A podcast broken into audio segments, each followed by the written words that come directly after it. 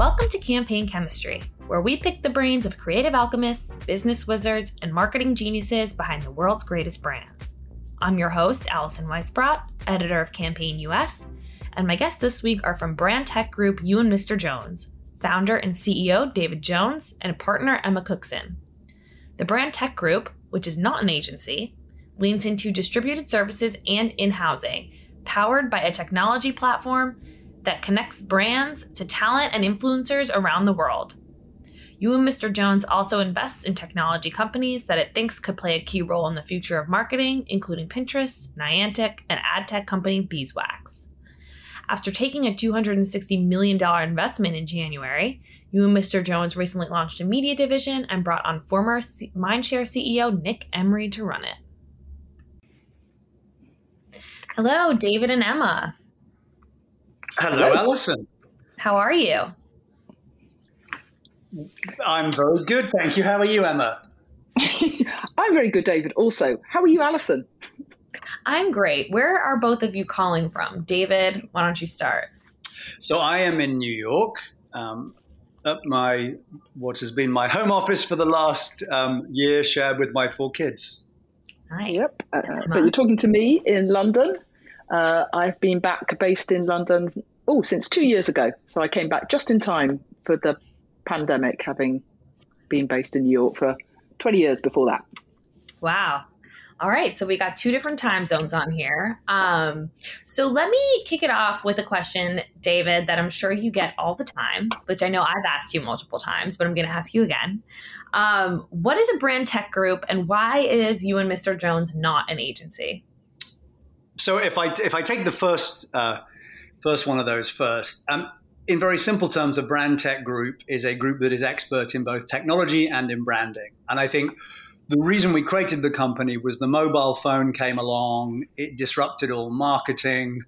Um, you know, suddenly you had vast numbers of new channels, enormous different formats you needed for those new channels, access to unprecedented levels of data, and the simple fact that every single person on the planet had become a content creator. So, you know, when I joined the ad industry, the idea that um, someone, you know, an 18 year old could make a TV commercial for Coke on the way to school was just not a thing and there's an entire giant economy doing that. And I was hearing from all of our clients at the time, look, you know, the world's become really complicated. We need help. The agencies are great at advertising and branding, but don't get tech. The tech companies are brilliant at tech, but will never objectively recommend recommend someone else. And what we need is someone who is expert in both brand and tech and can help us navigate this new world. And hence, we launched the world's first brand tech group. Cool. So, talk about why it's not an agency and specifically um, why your business models is different. So, I think you know the, there's a number of reasons. The first one is we don't do and will never do 90% of what agencies do. Um, so, we are only doing you know digital and tech. Uh, we'll never do traditional advertising, traditional marketing, traditional media. Um, secondly, what we do, we do in a totally different and disruptive way.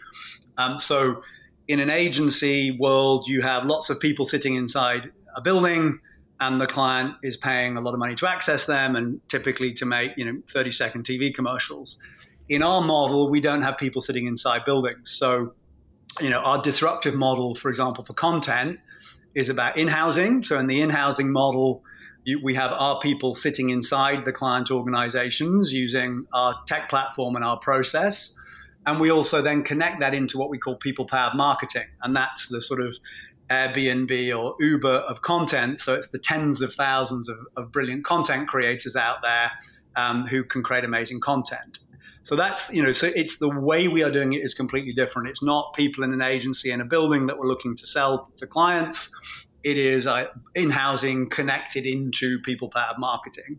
Thirdly, it's all built on a technology platform and that allows us to to do you know and run businesses with way fewer people and finally we also very actively invest in technology so we put you know 20 million into pinterest four years ago we were the very first external investors in Niantic who created Pokemon Go. So we have a, a total sort of always on lens into the latest and greatest in technology. I mean, I could keep going, but I think that probably hopefully gives you a, a fairly clear idea of one, we don't do what they do.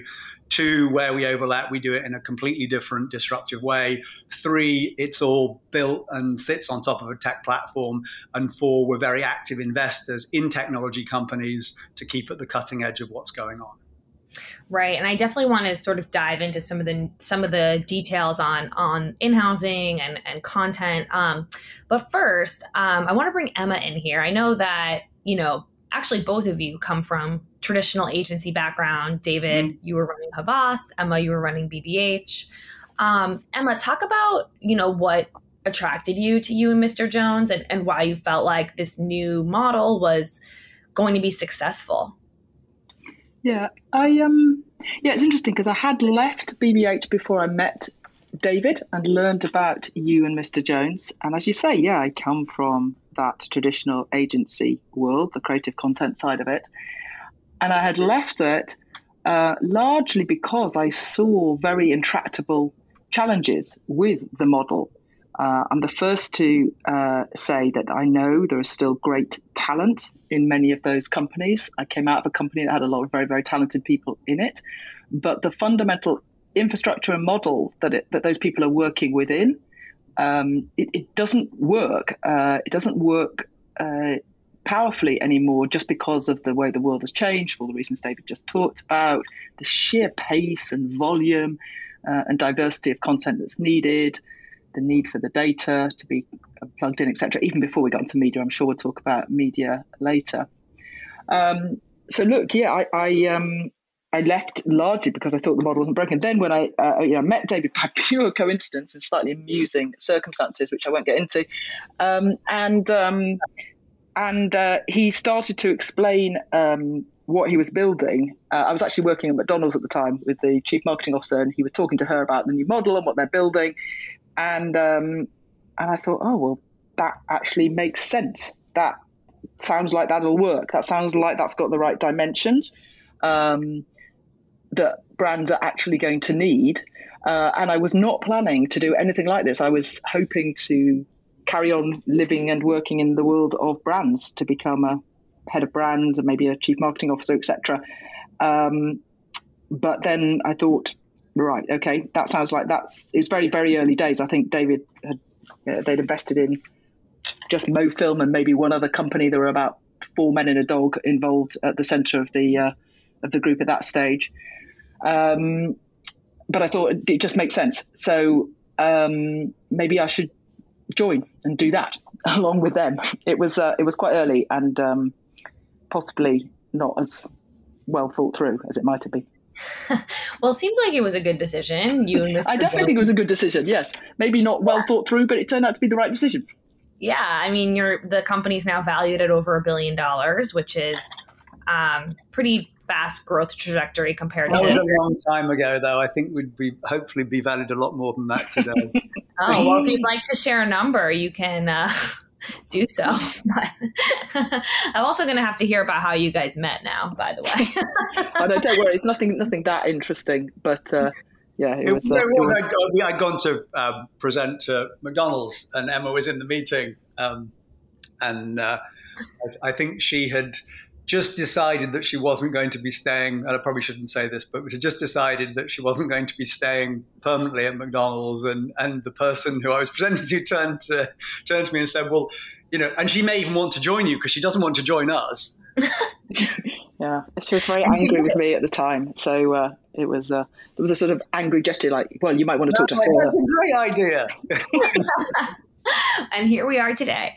Yeah. Um, okay, so I guess, you know, sticking on this question of what are the holding com- what is the future of the holding companies? I think you guys are both in sort of a position of having worked in them and now having, you know, running this company with a new type of model. Um, can they revive their business? Like what needs to change for them to be viable competitors or is this just a structural decline? It's a structural decline. I mean, I think um, you know Emma, Emma touched on it.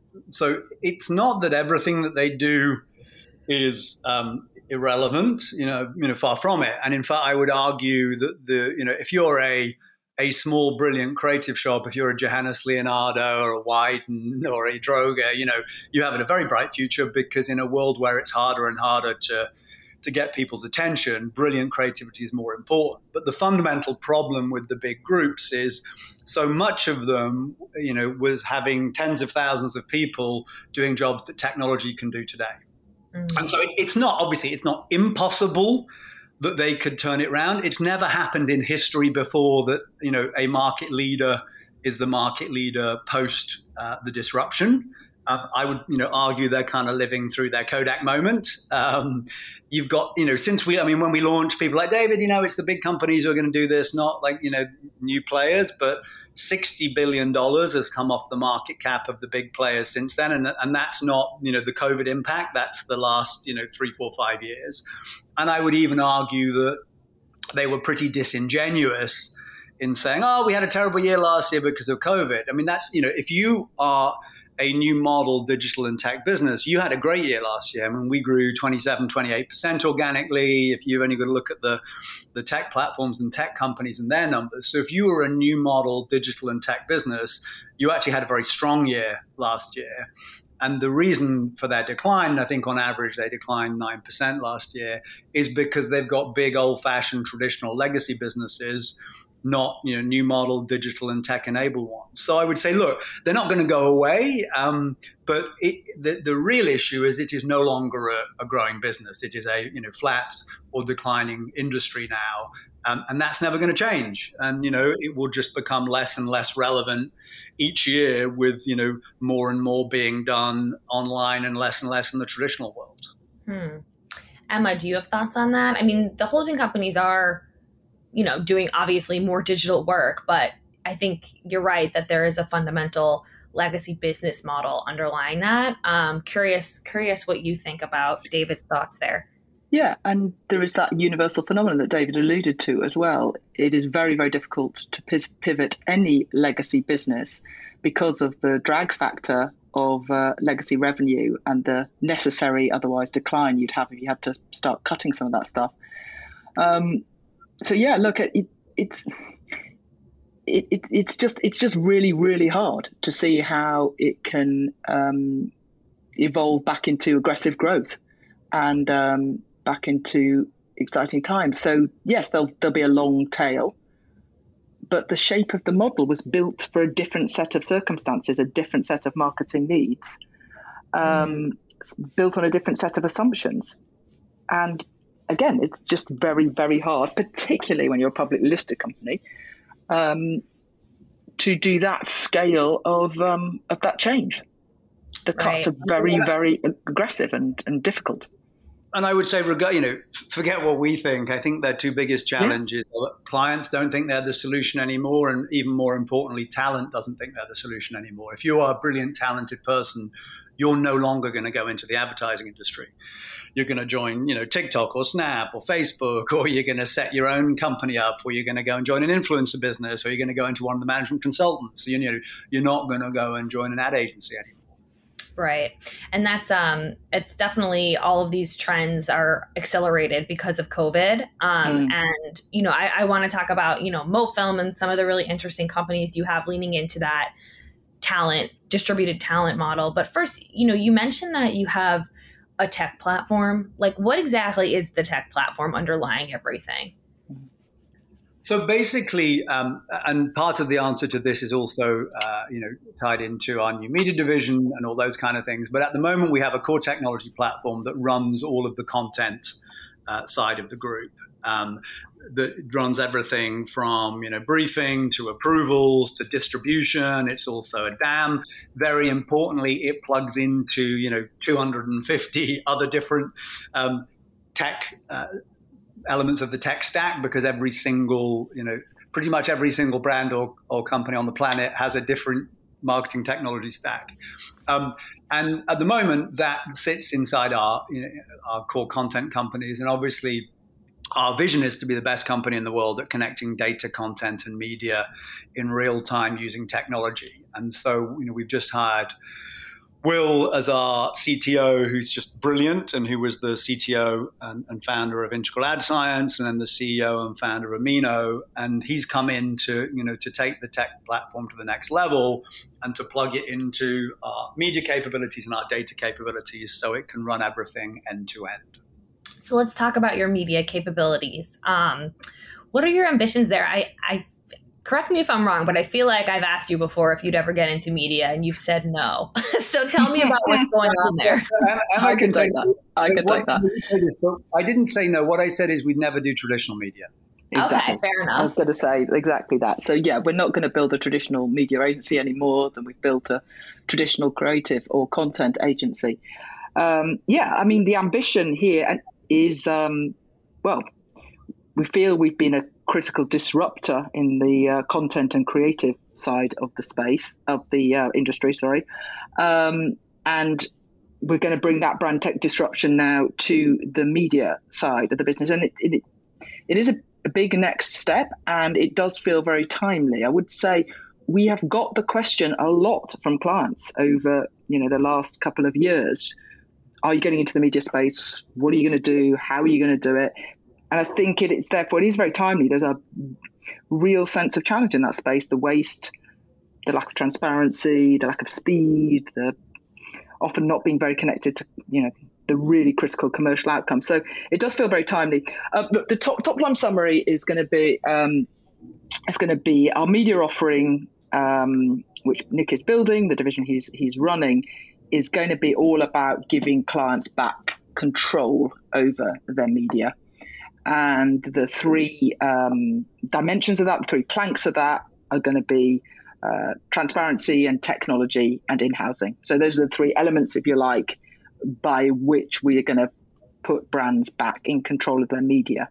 Um, you won't be surprised, obviously, given the rest of the group and the history, um, to hear that point about in housing. Of course, in housing of media decision making is a massive trend, just as much as in housing of content and creative is. So, um, part of our offering will be enabling clients to take better control of some or all of their media data execution, strategy, etc., via in housing. So that'll be part of it.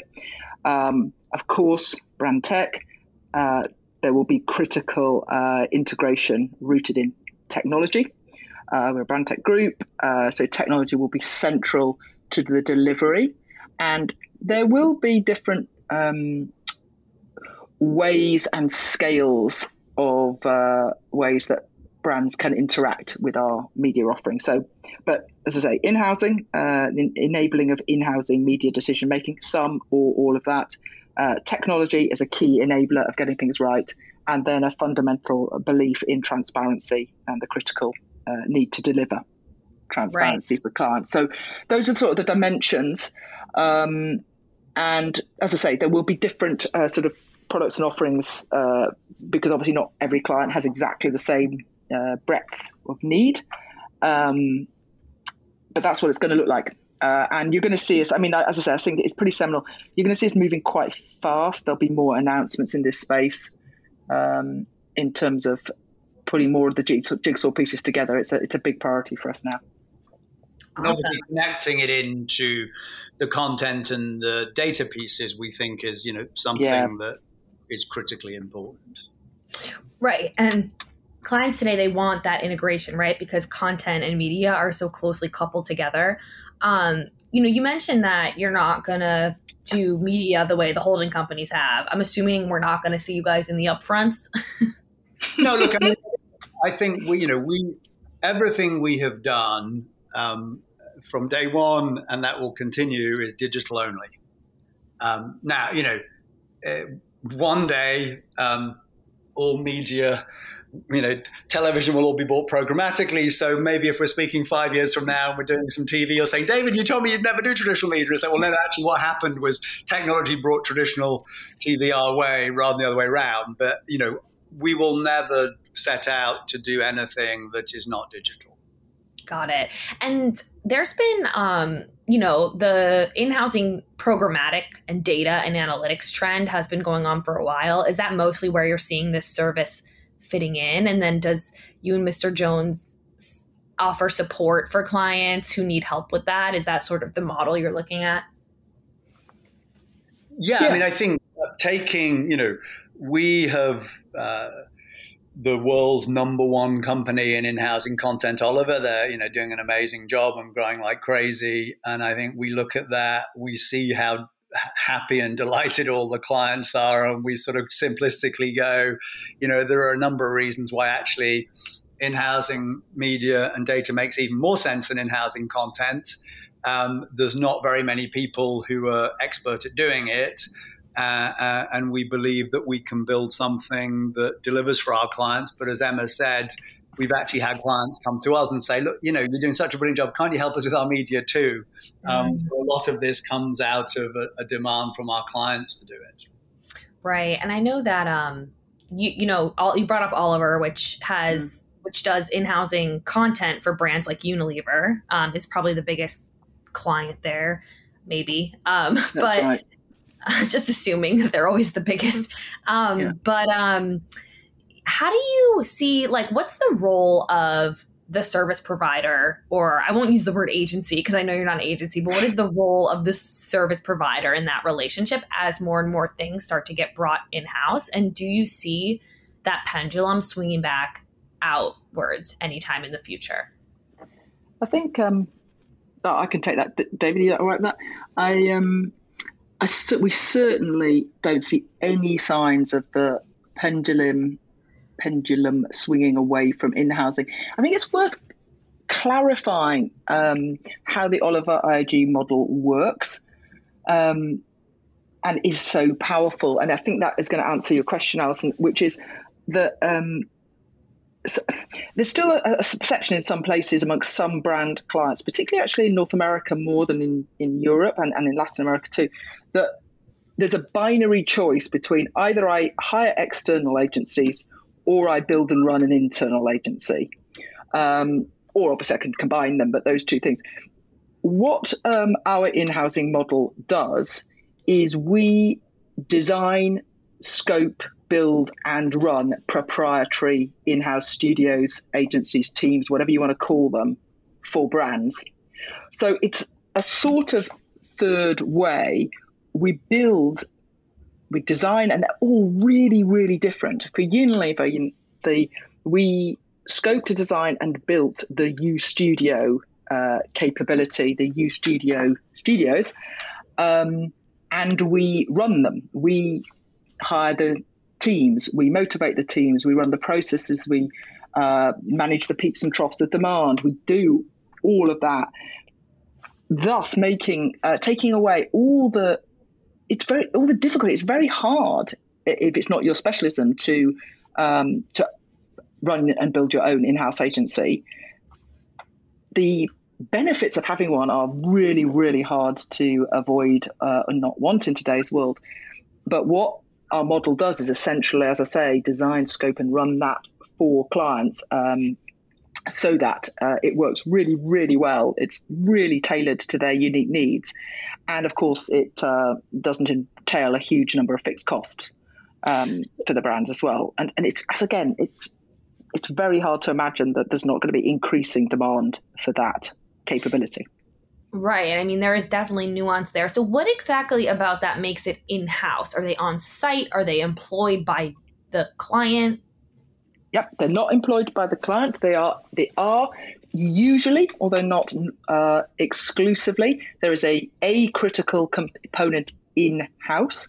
Uh, obviously, over the last year, that's been different, but in fact, the way the model works is quite complex and quite multifaceted, so that there is a core in house, literally on site team.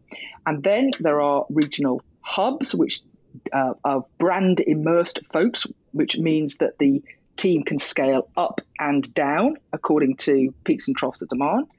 And there are centers of excellence that can be drawn in uh, and brought on board for temporary specialist needs. And there's offshoring capability and resources, which again can be brought in uh, and, and scaled up or scaled down. So it is a, a quite sophisticated uh, operational model uh, and not at all what it's often I think mistaken for just a simple like in housing means taking some people and putting them in a client's office on site. Right. That almost never works um, because of the inflexibility of it, because those folks are not trained to work in that way. They haven't been recruited to have the right attitude and uh, capabilities to work in that model.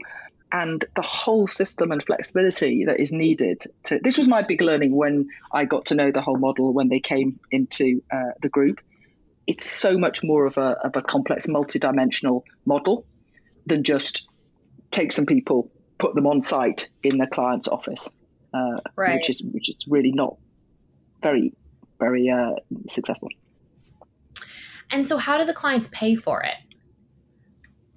um, the mean, model. Oh, go on, David. Go.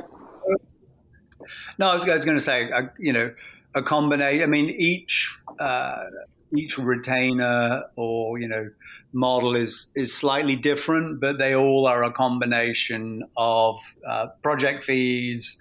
Um, fees per unit, so there might be a price for a particular TikTok video, um, and you know technology fees for the the SaaS platform. Got it. So no FTEs in sight. I mean, look, there's you know the Oliver have built and run over 200 uh, of the, I mean for client, for 200 different clients. So like if we're doing 50 for a client, I'm counting that as one in the 200. So it might it might be completely un, uh, unfair to say there's none, but that's not the model. Got it. So um, another interesting company that you own is MoFilm, which I think really um, the trend of this distributed talent network across the world really took off this year with COVID. I think I wrote maybe 10 stories about talent networks that launched this year.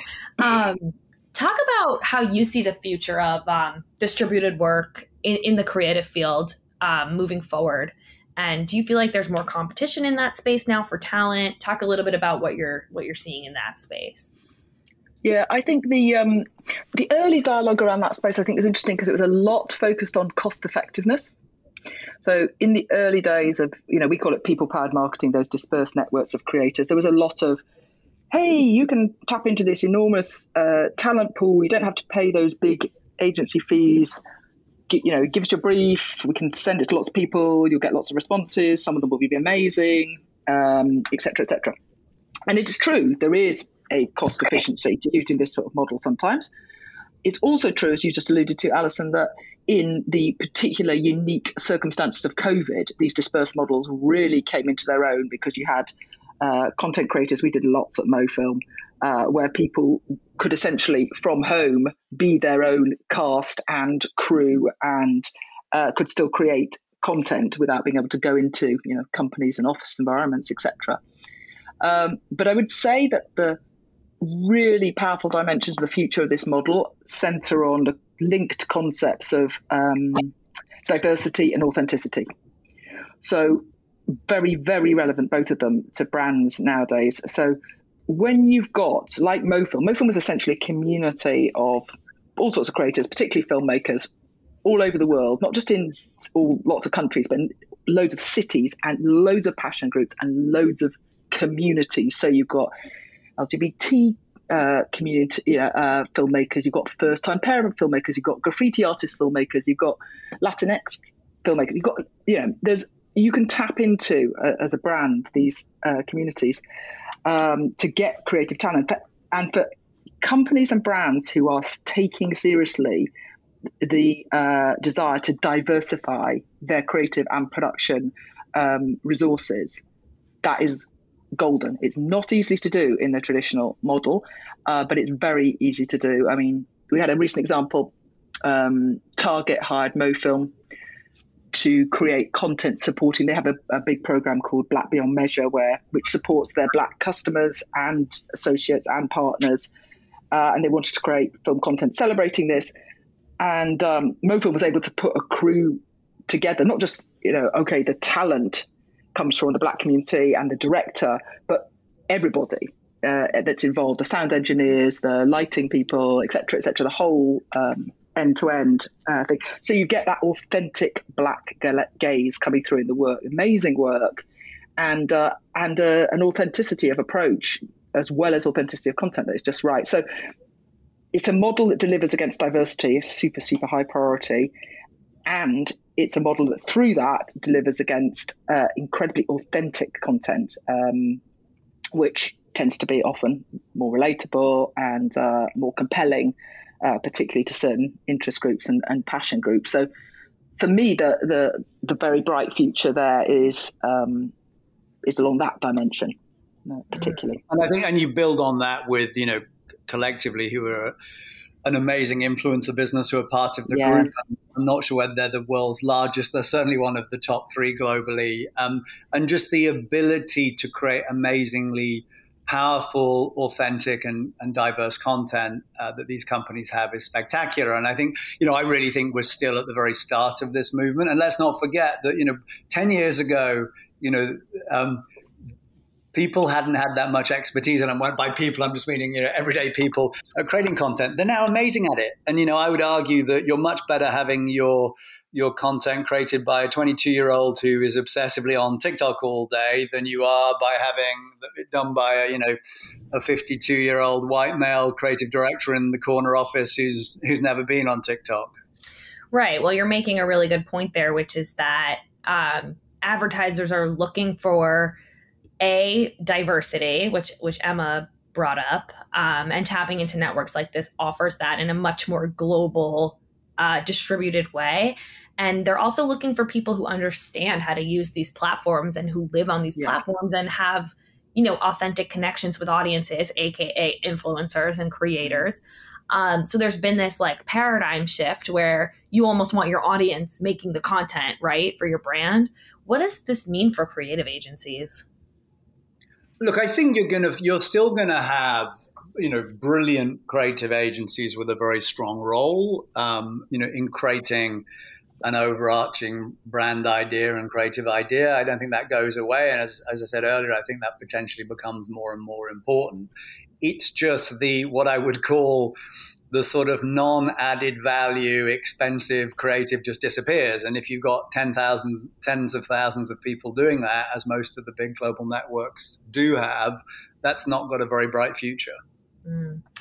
You also mentioned um, before earlier in our conversation that talent doesn't want to work at the big agencies anymore. Do you find that um, creative people do you want to be in this more distributed, flexible kind of model? Um, it seems to me like a better fit for creativity, but I'm curious what you're seeing on the talent front. Yeah, definitely. And I think it also comes back to we. It's funny. I thought you were going to go to a different place with that question, Allison, because we get that question sometimes as well on um, the in-housing model as well. Uh, do you know? Do creative folks really want to work in in-house teams as opposed to traditional agencies? Mm. And they really do increasingly. Uh, and partly, I think it's just at a really simple level. Like people can tell which way the wind is blowing. They can. There is a. I hear from folks I know still within traditional industry, many of whom I really like, really respect, but there is a palpable tension and difficulty and a sense that this is a challenged model and space, which is not conducive to one feeling confident and able to do stuff. And what we hear a lot as well in the in-housing space, so I'll come back to the dispersed thing, is but in the in-housing spaces, that the depth of trust as well as the pace and volume of work that goes through those teams is extremely motivating, particularly to creative people who if there's one nightmare above all others, it's just that not much of your work gets done and out there. And incre- you know, in an in-house model, typically that just doesn't happen. Like they're they're typically much closer to um, their clients. They're they're highly trusted. There's a lot of stuff that needs to get done, and it gets done, and it gets approved, and it gets out there. And as I say, then there's this macro sense of this is where the future is headed. So I am on the side of the future, which feels more motivating to almost everyone, of course. Um, and then the dispersed space, yeah, absolutely. There are some folks for whom that um, uh, flexible and open uh, model works super well, and um, they, you know, they love to be part of it. And then there are others who uh, it won't be their fit. That's fine as well. Um, but certainly, I mean, I'm, you know, obviously, the younger you go in generations, the the more easy it is to find folks who are uh, at ease in that model and, and love the variety it brings. And also, honestly, love the fact that it just leans into the, the talents that they have, as David was just saying, with new platforms, especially, that they are, you know, particularly um, valued and they have a leading edge capability in it. I mean, it's very, very hard to get a, obviously, a super, super elite TikToker who is um, over the age of 40.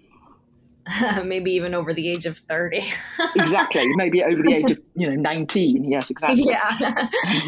um, well, speaking of sort of like looking into the future and making some some prescient bets on on the new model, um, David, you talked about investing in Pinterest, Niantic. You've also invested in ad tech firms like Beeswax, which went on to sell to Comcast. How do you decide where to make these investments? So it's sort of, um, I guess there's like an overall uh, kind of four guiding principles, which are number one, is it a great business in a vertical we want to play in? Number two, you know, do we like the people and do we think, you know, there's a good cultural fit? Number three, do we think the financials make sense? And that, you know, mo- on the minority investment side, most of the companies we're investing in are loss making and even sometimes heavily loss making companies, but they're doing really interesting stuff. And finally, to that point, you know, is this a technology that we think our brand partners are going to get excited by? So when we turn around and say, hey, by the way, we've invested in, you know, Niantic, you should meet these guys, do they go, oh my God, brilliant, yes, please? Um, and so those are sort of the four general, uh, you know, criteria. And then I think a lot of it is about our beliefs in, you know, where the future of, of technology and where the future of technology attached to marketing is going. And you know, a lot of that is subjective. And I think the big point I always make is often you, you don't know because you know if you go back to the arrival of the of the iPhone and how unbelievably dismissive the then CEO of Microsoft was about it. Actually, at the time, most people agree with him because it was just like a phone with a, a music player and a camera. And what's made it amazing is the whole ecosystem of apps and the platform that's grown up around it. And I think that's going to be the case with with all new technologies. But we're super interested in AI and have multiple investments in AI. We backed AR very early on. You know, we, back in the summer of 2015 when Niantic spun out of Google. I think we were the first external investor, and we've invested in every round. Um, and we always felt that AR had a lot more potential than VR because everyone had the device in their hand.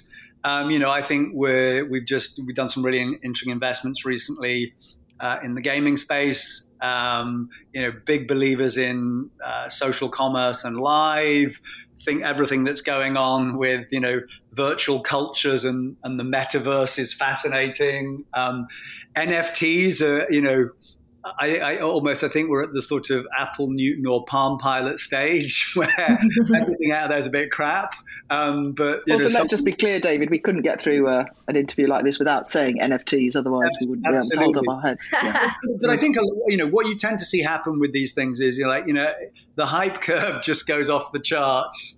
Um, and, and then suddenly everyone goes, okay, this is never going to be a thing. It dies. And then two or three years later, someone actually does something really interesting. But so I, I think it, you know, we, we probably look at 20 or 30 companies a week um, and get to see, you know, through a lot of the people we're connected to, just amazingly interesting tech. And, you know, sometimes we'll go, oh my God, you know, we don't think they'll actually be the one, but someone's going to do something incredible with this technology. Um, and so it's really just about trying to make sure, you know, a, a, lot of our clients view us as trusted partners they can come to and go, all right, what should we be doing in this space? And in fact, I've got to talk on this to one of our big clients next week, you know, but just talk about where you see it headed, what should we be doing now, what's hype, what isn't. Um, but I, I think we we, we always look at these things as well in terms of um, both immediate genuine use cases and future ones. So if you take AI, for example, you know, we're investors in LC who are using AI to do media planning better and they've got lots of great clients and they're doing it and it's brilliant. We're also investors in AI Foundation who can basically build, you know, mind twins or a, a digital version of you that looks like you, sounds like you, and can have this conversation independently of you being there. You know, clearly that's not going to be a thing for a brand in the next month, but it's highly likely to be massive in three or four years. Mm, interesting. Very Black Mirror. um, so another, I know we're running out of time here, but I wanted to ask about um, your own talent and how you're managing people. Um, we're all talking about going back to the office soon. You know, diversity, equity, inclusion in the workplace has been such a big topic for agencies in the past year. I know you guys have a little bit of a different talent model because of the distributed nature of a lot of the companies you own, but how are you thinking about this? Um, and you know both of these issues as we sort of head back to more of an in-person work environment um, you want to do the, the working one and I'll cover off diversity, Emma, or the other way around? Yeah. Whichever. Oh, absolutely. We can do it different. Look, it, it, it is different. I mean, you'll, you'll expect this answer, Allison. It's different by location. It's somewhat different to some degree by company as well. Um, so generally, um, the moves back to physical working are being handled carefully on a non-enforced um, uh, supportive basis. So most of the com- our companies in most places are increasingly uh, welcoming back people into physical environments, and most of them are saying that they have employees who welcome that and want to be back, although probably not all the time. So it's that classic sort of um, gentle slide back um, into the office. Um, yeah, uh, it, it, really does feel quite week to week, month to month, I have to say. Um, and then obviously, I say that with a skew to a Western European and North American um, zone uh, because the picture is very different. If I start to talk about some of the other markets in different areas of Asia or Latin America, for example. Um, yeah, I mean, so, yeah, that, a lot of our back offices in India, and they clearly have just been hit so hard. You know, China's in a very different place. Um, if you look at the UK and France, you know, they're but you know 22 miles apart, but both in very different situations today. Yeah. And I think sitting in Manhattan, it's easy to go, oh, it's great, everything's opening up and everyone's vaccinated. And then you talk to people in Europe, it's like, oh no, no, you can't get a vaccine here. So mm. I, you know, it's it's it's complicated when you're running a global company because com- countries are in very different situations. Right. Well, thinking about the future of work, I mean, you guys have really leaned into the future of, of marketing and the future of this business. Like, where do you see the future of the workplace going? Look, I mean, I, I you know, I, I think um, uh, to just cover off a bit more what Emma said. Um, it, it, I believe if you do not give your talent the ability to work flexibly, you're going to lose them simple as that. You know, you've got you've got some of the biggest and best technology companies in the world saying you don't need to come into the office at all anymore. You know, and if you're saying we need we want you in at 8 a.m. on a Monday and you can't leave till 6 p.m. on a Friday, you know, it's pretty obvious the choice that people are going to make. So I, I think we're going to end up going back to a really interesting hybrid model. I think it's going to be fascinating to see what happens with travel. Um, because I think we've all learned that you know you actually can do a 20, 25 minute meeting when it's on Zoom. But if somebody flies halfway across the world to meet with you, everybody feels like it needs to be at least an hour. Otherwise, you can't possibly make someone lose two days. So I think we're gonna we're gonna you know um, head back into a world where hopefully it's got a much better balance. And what I mean by that is it's not going to be all work from home and remote and Zoom, but likewise, it's not all going to be everybody commuting at the same time, sitting in the same traffic jam to get into the office where, quite frankly, they actually didn't need to be that day. So I, I can envisage a model where companies are saying, look, we want you in two to three days a week. Let's try and have everybody in on the same day so we can do all the physical in person stuff when everyone's in the company and, you know, three days of the week, you basically work from where you want. Mm, got it. Um, and in all of in all of that, we're acutely aware as a leadership team of the danger of transposing our own experience onto others. All that data that came out, I think it was a big Microsoft survey, wasn't there? There've been others just showing that you know the challenges that are faced have been faced through this last year are more acute and more complex. The younger you go, um, the less senior and well paid you go, um, the more you've got children, etc. So there's just a whole dimension you have to be super, super careful about really accommodating folks right. whose living circumstances and um, whose general setup means that you know the, the the ease of working from home is not is not necessarily easy at all. Um, right.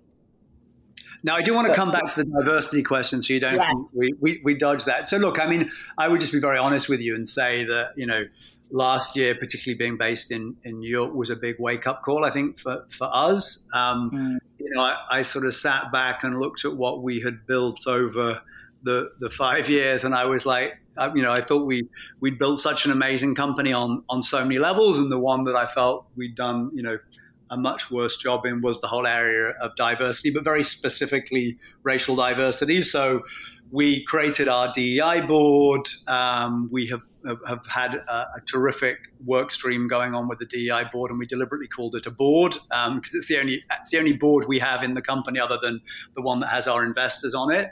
Um, we've put together our DEI plan to set about addressing this. We also kind of set a benchmark for the company. We're you know uh, just over four thousand uh, people now, but sixty percent of the company.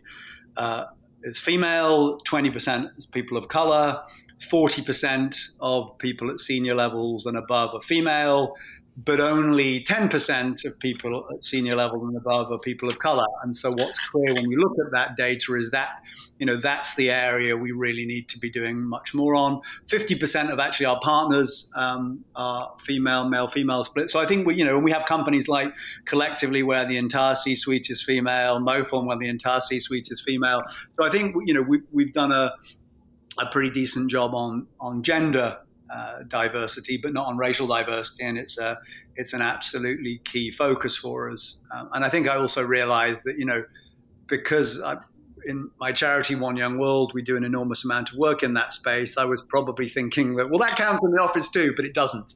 And so you know, if you if you were to say to me, you know, do do I think we kind of built the marking market leading company in terms of delivering tech enabled marketing? Absolutely. Did I think we got the market leader in terms of the the diversity and particularly racial diversity of that company? No, and and that's the thing we're really focusing on.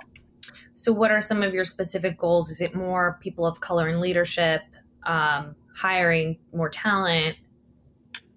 Exactly. It's all of that. It's our suppliers and you know our supplier base. It's it's a it's a very comprehensive uh, and concrete end-to-end plan. The trainings involved. So we had the first training session with all the the C-suite of all of the the companies. So yeah, I mean, we, as you can imagine, it extends from everything to senior talent, to recruitment, to training, to you know the suppliers we're using, to investment and how we're investing.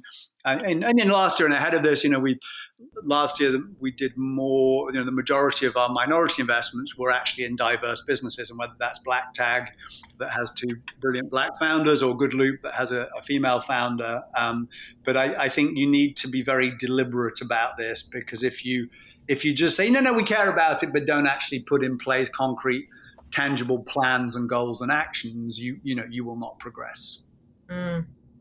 Yeah, well, I think that is a, a strong point to end on. And um, I'm excited to see what you guys do in the space. And thank you so much for joining me today. It's a pleasure. Thank you for having us. Yeah, thank you very much, Allison. That's all the time we have this week. Thanks for tuning in to Campaign Chemistry, and we'll see you next time.